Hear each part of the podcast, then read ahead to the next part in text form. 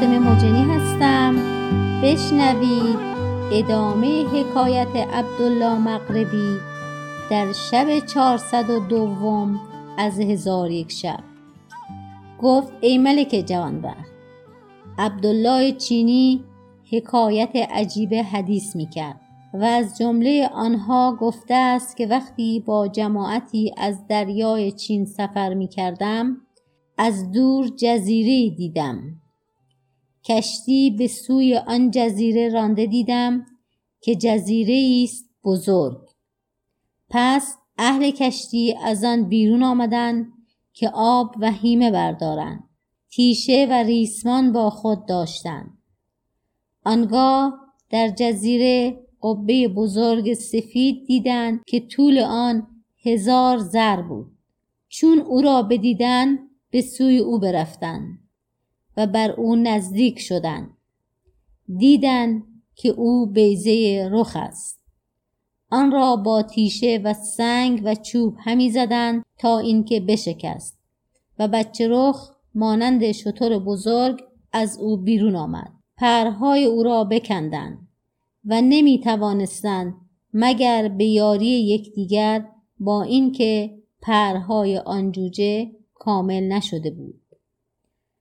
پس از آن آنچه می توانستند از گوشت جوجه بگرفتند و با خود به کشتی برداشته و بادبان کشتی افراشته آن شب را تا طلوع آفتاب رفتند.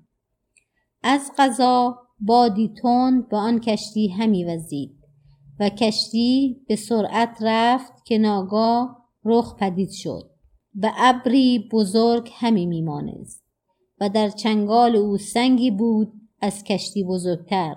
چون او در هوا به برابر کشتی برسید سنگ را به سوی کشتی بینداخت. چون کشتی می‌رفت به کشتی بر نیامد و به دریا اندر افتاد. از افتادن او حراسی بزرگ به اهل کشتی روی داد. ولی به سلامت به در رفته از آن جوجه تبخ کرده بخوردند در میان اهل کشتی پیران موسفید بودند. چون بامداد شد دیدن همه را مو سیاه گشته. پس آن کسانی که از آن گوشت خورده بودند پیر نگشتند و گفتند که سبب بازگشتن جوانی به ایشان و پیر نشدن ایشان چوبی بوده است که آن را درخت جوانی گویند. و به آن چوب چون دیگری را هم می‌زدند جوان می‌شد و بعضی گفتند سبب آن حالت گوشت جوجه رخ بوده است و این عجیبترین حکایت هاست. حکایت عدی ابن زید. و از جمله حکایت ها این است که نامان ابن منظر ملک عرب را دختری بود هند نام و نیکوترین زنان روزگار بود و در آن روزها عدی ابن زید از نزد کسرا هدایتی به سوی نومان آورده بود. اتفاقا در روزی از روزها که هند با کنیزک خود ماریه در کنیسه بیزا بود عدی ابن زید نیز به تفرج کنیسه برآمد و او جوانی بود بدی و جمال و نیکو شمایل و ماریه کنیز هند به او عشق داشت. ولکن وصل ممکن نمی‌شد. چون ماریه او را بدید به هند گفت به سوی این جوان نظر کن.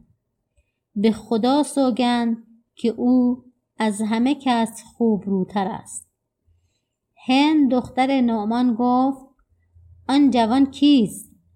ماریه گفت او عدی ابن زید است. هند گفت بیم من از آن است که او مرا بشناسد. ماریه گفت از کجا تو را می‌شناسد که تو را هرگز ندیده؟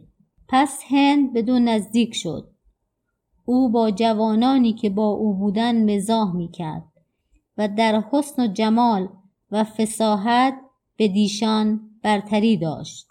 پس چون هند او را بدید بدو مفتون گشت و حالتش دگرگون شد و عدی نیز دلبسته او شد و دلش تپیدن گرفت و گونهش زرد گشت و با یکی از جوانان به سر گوشی گفت که بر اثر این ماهرو برو و خبر از بهر من بیاور.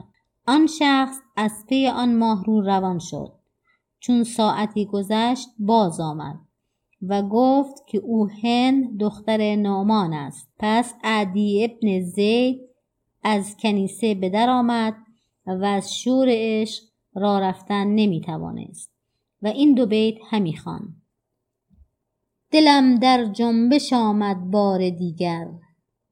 ندانم تا چه دارد باز در سر.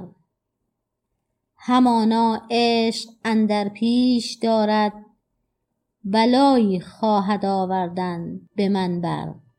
چون به مکان خود بازگشت آن شب را در آنجا به روز آورد ولی طعم خواب نچشید. چون قصه بدینجا رسید بامداد شد و شهرزاد لب از داستان فرو